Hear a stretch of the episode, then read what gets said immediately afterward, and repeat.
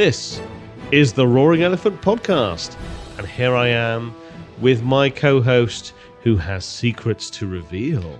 Do, do, do. I will tell you all the secrets about my co-host. Hmm. We've been, not, Okay, we've been together for and a long that's time. the end of this episode. Thank you for listening. Didn't quite go as expected. or did it? Anyway, this is the Roaring Elephant Podcast. We're here to. Uh, I, I don't know whether these are secrets, but certainly the cloud providers, some of these things, do a pretty good job on protecting the information. I feel. It's more of a glossing over. Like, let, let's not go look at that corner. This is shiny. Shiny here. Shiny. Do not look there. Yeah, yeah, exactly. I mean, there's a we'll we'll come to the the super duper secrets. So stay tuned to the end of the episode if you want to hear the the dirty laundry aired. But we'll start this off with um, Microsoft finally admitting uh, that they are going to uh, store and process EU data within the EU. Now, you may have thought, but surely you know these cloud providers have uh, have regions all over the world, including many within the EU, and that is absolutely true. But just because of the way that clouds are typically built, that doesn't necessarily mean that all data will always remain within the region that it may have been ingested to for all sorts of region, reasons. And, and this is uh, under sort of continued kind of regulatory pressure, basically, a lot of the cloud providers are now moving in this direction. This is not a a thing like this. The particular blog post that, if you're watching on YouTube, you can see, uh, is talking about uh, Microsoft and their Azure cloud. But this is not uh, not something that's unique to to Microsoft or Azure at all, is it, Jon? Well, I would say it is unique in that Azure is going further than the other clouds at the moment. I mean, Yep. Azure has Fair. been kind of spearheading their move into government and public sector, which brought along a lot of compliancy uh, requirements, and of course GDPR and things like that come uh, play a big picture there. So it's not surprising Azure is. Uh, I'm going to say leading the wave. No, it's not really leading. It's just doing what they have to do to stay in business, to be honest. Uh, Uh, but the other clouds will definitely have something similar happening soon because that's a fun part about competition. If your competitors do something, you kind of have to do it yourself. that's how the free market works at, at its Yeah. best. I, I I also think the cloud providers, the hyperscalers. I think we've I think we may have touched on this before, but I, I really like the fact that there are three like really good options. Like they all have their strengths and frankly they also all have their weaknesses. But the fact that there's three rather than just a, a duopoly, like you only need to look at the uh, you know look at the graphics card market, for example, and and see how um, you know how that has continued to play out um, over the years versus this, which is like they're always all three of them are always trading blows and yes we all know that there's a there's a hierarchy to them in terms of their size and scale and success but they also all each have their sweet spots. And I think this is another area where you know, Azure is, as you say, is kind of is kind of leading the way, is is doing uh, more in this space, and I think will attract more customers that where this is something that they are particularly focused on or interested in. Yeah, and I can actually see this. I mean, as I mentioned earlier in other podcast episodes, I've I work with public sector government customers, and in this part of the the world, it's almost 100% Azure when it's greenfield. Mm-hmm. Some organizations have her in cloud earlier that have been been there for like a decade. Well, they started on Amazon because Amazon was available and the rest didn't exist yet. It was very embryonic still. And they're kind of feeling the pain now. And I see the most of the hybrid cloud things happening where they want to add more things, come into co- compliance issues, and well, let's keep what's on Amazon now and put something more into Azure. Google is the one I see least of all, and uh, I mean it's kind of well known. uh, It's not a secret this one, so I can mention it now. I think Google kind of doesn't care about compliancy. That's wrong. I'm not going to say they don't care about. Sure, they compl- care about compliancy, but they don't have the business case internally yet to put a lot of effort behind achieving all those compliancies. They're much more looking at cool tech, which is Yeah. the way that they are better than the other two. They've got the cooler tech. But it does limit their uh, yeah, access to customers a little bit in this part of the world. I guess in the US it's going to be different because the US doesn't have this problem. One, they don't have GDPR, which is a bad thing. Uh, and uh, yeah, government can do whatever they want over there. Apparently, I've been told. I mean, the, the, this sort of is a. I think it's a nice connection to. I don't want. I don't want to go fa- away from this one yet. Okay, go go. Because I mean, uh, this is also a bit of uh, marketing brouhaha because uh, Oh, yeah. this doesn't solve a single thing. Yeah, Because storing and processing EU data in EU, well, I mean, it's, it's a blog post and it's fairly open. Uh, it's talking about Mm-hmm. Azure and the SaaS services for, uh, for 365 or whatever. But one of the main problems you get here is follow the sun support. Yeah, If you do it follow the sun support, that means that I need to have a support person in the middle of the night here. And typically, what they do is follow the sun so that they don't have to pay persons extra overtime to do 24 a day service. Yeah. But your support call gets transferred to India, Japan, US, around the world. And that means that the data pertaining to that support ticket can also move around. yeah. This does not answer that one. Also, there's the infamous Cloud Act in the US, where US government can just say that any US company should give over their data to the US government, regardless where it's stored. Now, the good thing is that uh, Microsoft actually acknowledges that one in the, in the blog post, so they're not. I mean, the, the, the title is a bit uh, not 100% honest perhaps, but at least in the blog post they do uh, acknowledge it that it's up to the customer to kind of encrypt their data before they put it on the cloud. And once encrypted, of course, even if they're compelled to hand over the data, it's encrypted data, and if you use good encryption, it should stay safe. And that's also the weakness for this article. Because if you have to use uh, your own keys to encrypt your data anyway, why do you care where it's stored?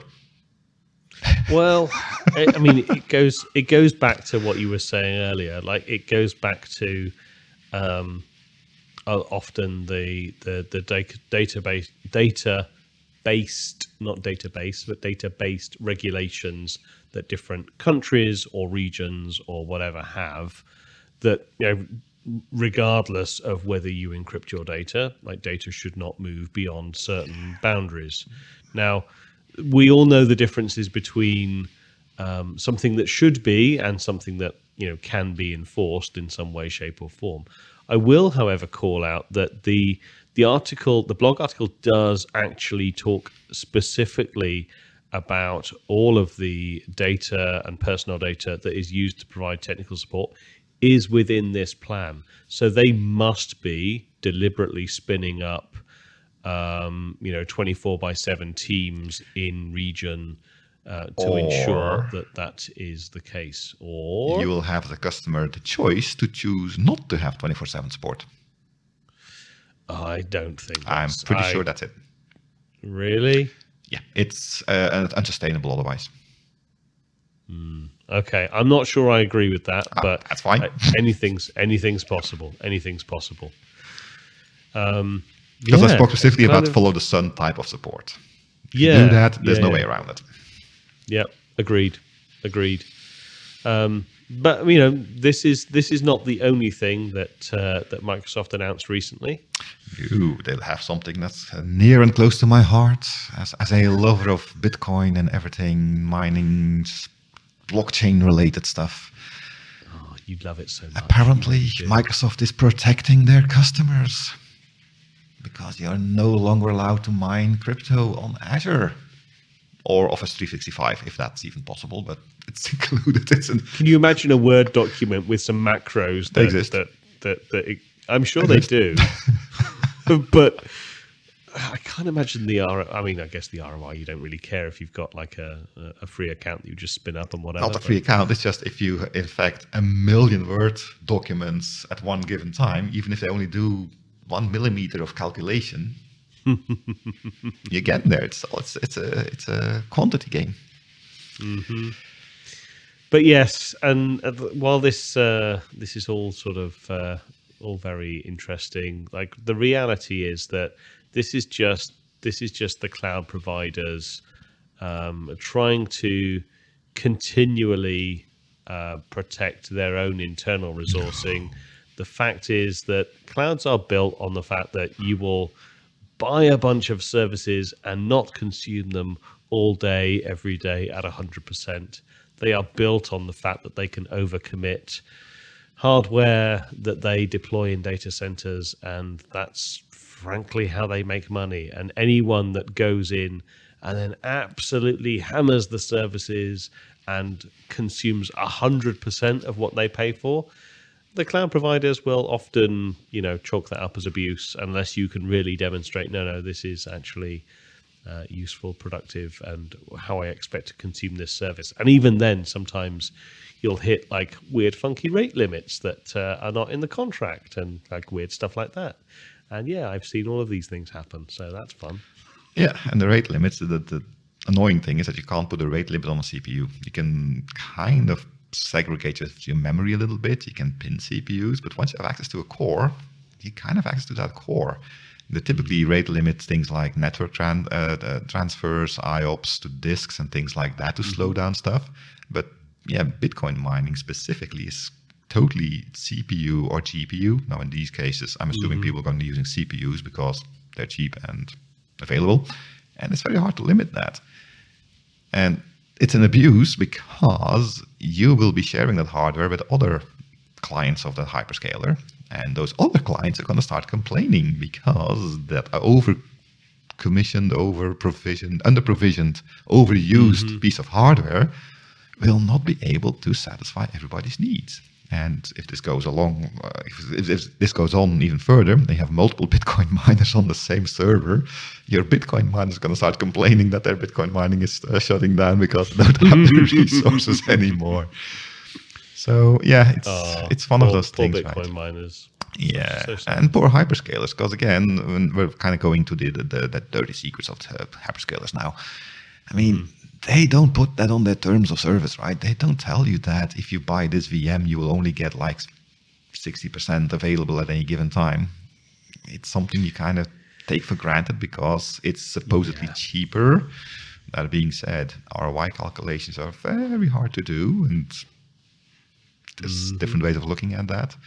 But uh, it's what the hyperscalers are built upon. It's this whole you buy it but not use it so we can sell it twice principle. Yeah, yeah, yeah, and and as as Jon kind of hinted towards this sort of this gets into the uh, dirty secrets that the cloud providers don't want you to know segment, um, which is the fact that um, multiple, like all of the cloud providers, have certain regions that you can go and like if you go and look at their websites um, you know, of, often you can look at like service availability for certain regions, and you'll notice certain regions have less services available. Now, sometimes this is because a region has been like relatively recently stood up and is still being built out and services still being deployed to it like it takes time like even though you might think a lot of this stuff is fully automated like a lot of it is, but a lot of it still takes time and effort from people um, in order to make the tweaks and, and tuning that's required to deploy a new service to a new region. But also, like sometimes it's a it's a sheer like scale and footprint thing. Like there's a minimum viable deployment size that you need to be able to make something uh, worthwhile, and sometimes it's just because the data center, regardless of whether it's a small, medium, or absolutely huge one, is is frankly packed out and is full, and essentially they're continuously operating on uh, the the the kind of the ability to decommission older, less efficient hardware and actually replace it with newer, more efficient, higher density lower power consuming, lower heat generating hardware. And they're they're frankly just cycling hardware in and out of those buildings as quickly as they can in order to try and get some kind of scale. Now, this is not a Microsoft thing or an AWS thing or a GCP thing. I have seen this from all three cloud providers at various kind of times and locations around the world. It's not restricted to just developing regions. It's also we see it in in kind of regions in very well developed uh, countries and locations as well. So it's but you you can't. I was so surprised when we started talking about this that I can't seem to find, and maybe there is one out there. And if you're listening and you know of one, podcast at roaringelephant.org, please. Um, or use the contact form on our website, www.roaringelephant.org. Um, I could not find an independent article where someone had figured out all of the resource constrained cloud provider regions. And that blows my mind that no one's done that. Uh, we talked about this before we started recording, and I've had time to think about it. And yeah, I, I'm, I'm a bit of a diesel. I need some uh, warm up time. and while we were talking there, I was thinking, I can tell you exactly of all the cloud providers which of their data centers, which of their availability zones in which of the data centers are mm-hmm. currently at capacity. Mm-hmm. All of them. Why would they have servers in there they're not expecting to sell today or tomorrow?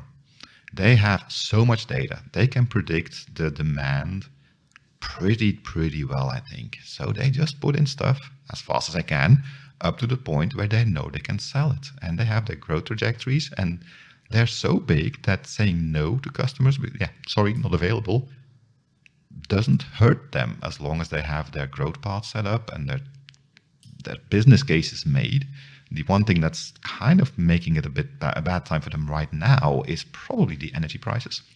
The whole energy thing, meaning that old hardware becomes way more expensive than newer hardware because new hardware typically is less power hungry. I mean, mm-hmm. look at the graphics cards and things like that.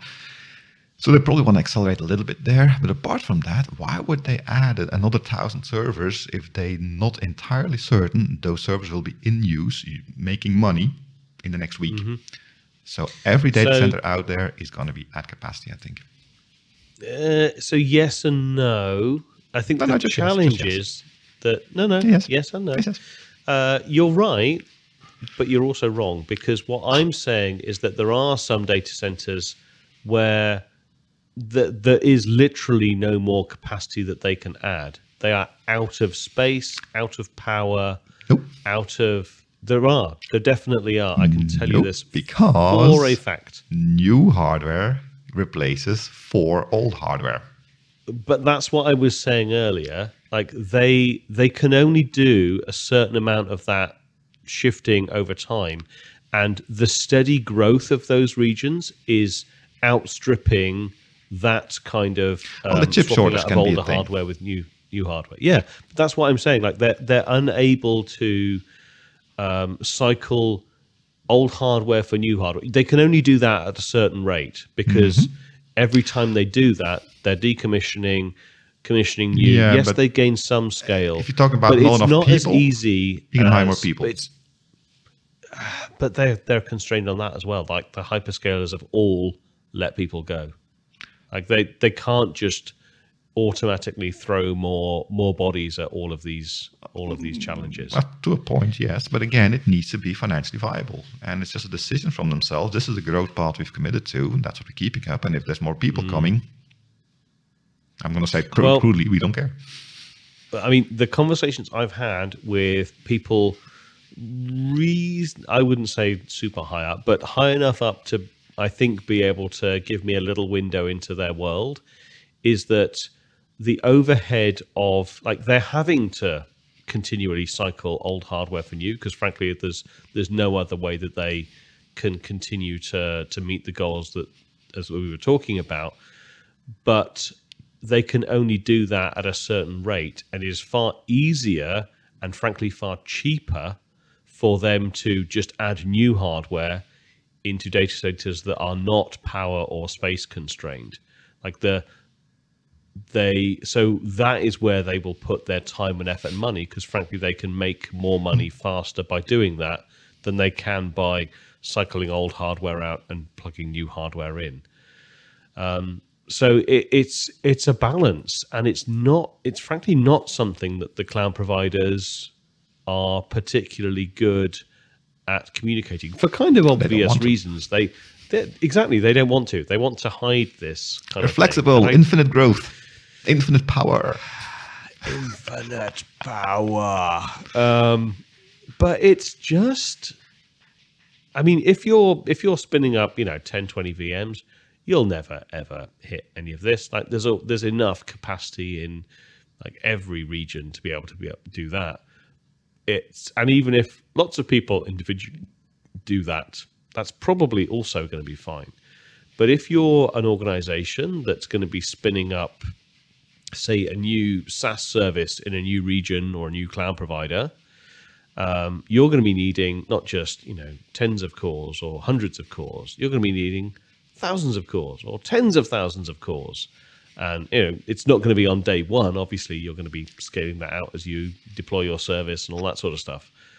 But those are the kind of conversations you really, really need to have with the cloud provider. And you, I would definitely encouraged you to push them pretty hard on this stuff because I've definitely seen conversations with this, with individual cloud providers where they've gone, yeah, that's fine, no problem, and then you know you actually go ahead and do some of these things, and they go, oh, oh, when I said no problem, what I meant was um, not this year or next year or potentially the year after. Like it's it's a real challenge, and frankly, no one seems to want to talk about it.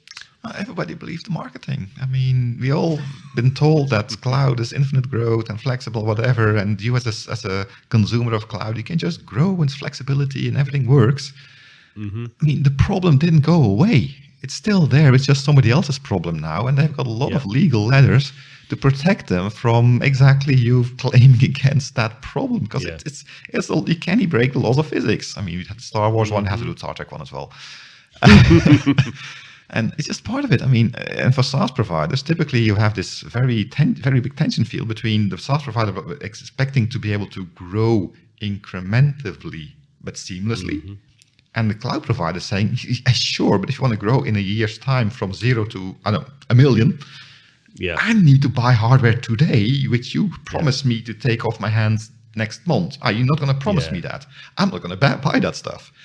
I mean, at some point, somebody has to take not only the risk, but do the investment to do that. And yeah, they don't talk about that because that's just what it is. And we're talking about SaaS pro, uh, uh, providers, of SaaS vendors now, but even smaller companies with the coming of Kubernetes and containerization and all that fun stuff and the ease technology-wise to scale up your deployment.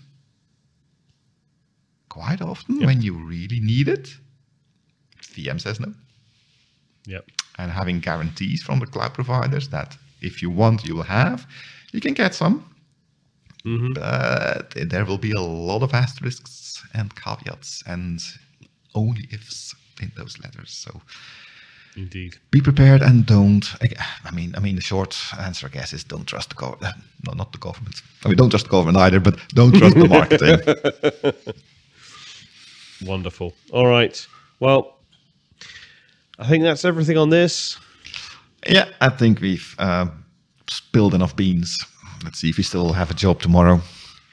but unless you have anything else to add, nothing else from me. That is all the time we have for today. You can support this podcast. Please become a patron. We do need our patrons to keep this show on the road. And uh, patrons, thank you very much for your continued support. We are on YouTube. You can like, subscribe, hit notification bells, do YouTube stuff, make Dave happy, you have to smile when I say that. And you have to be on YouTube to see Dave smile. Please go to www.roaringelephant.org. There's links there to the Patreon page, the YouTube page, and all that information about the podcast. You can follow us on Twitter using the at Roaring Elephant tag, and you can see, send feedback to the email address podcast at roaringelephant.org. That being said, until next time, my name is uh, Jon. And my name is Scalability to the Cloud, Dave. And we look forward to this virtual future to talk to you again next week. Goodbye. The cloud is just someone else's computer. Goodbye.